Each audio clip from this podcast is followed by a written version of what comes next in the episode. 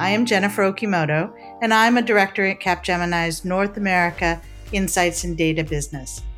It's great to meet you on our podcast, Her Story, where we will be talking about your career evolution and your personal journey. And I always say that any data initiative is 80% success of your people and just 10% technology and 10% process. Absolutely, nobody knows everything, and it's actually a strength to be asking for help. My name is Brie Osborne. Uh, I am the head of change and culture for Insights and Data business unit for the Asia Pacific region. It's great to have you on our podcast, Her Story.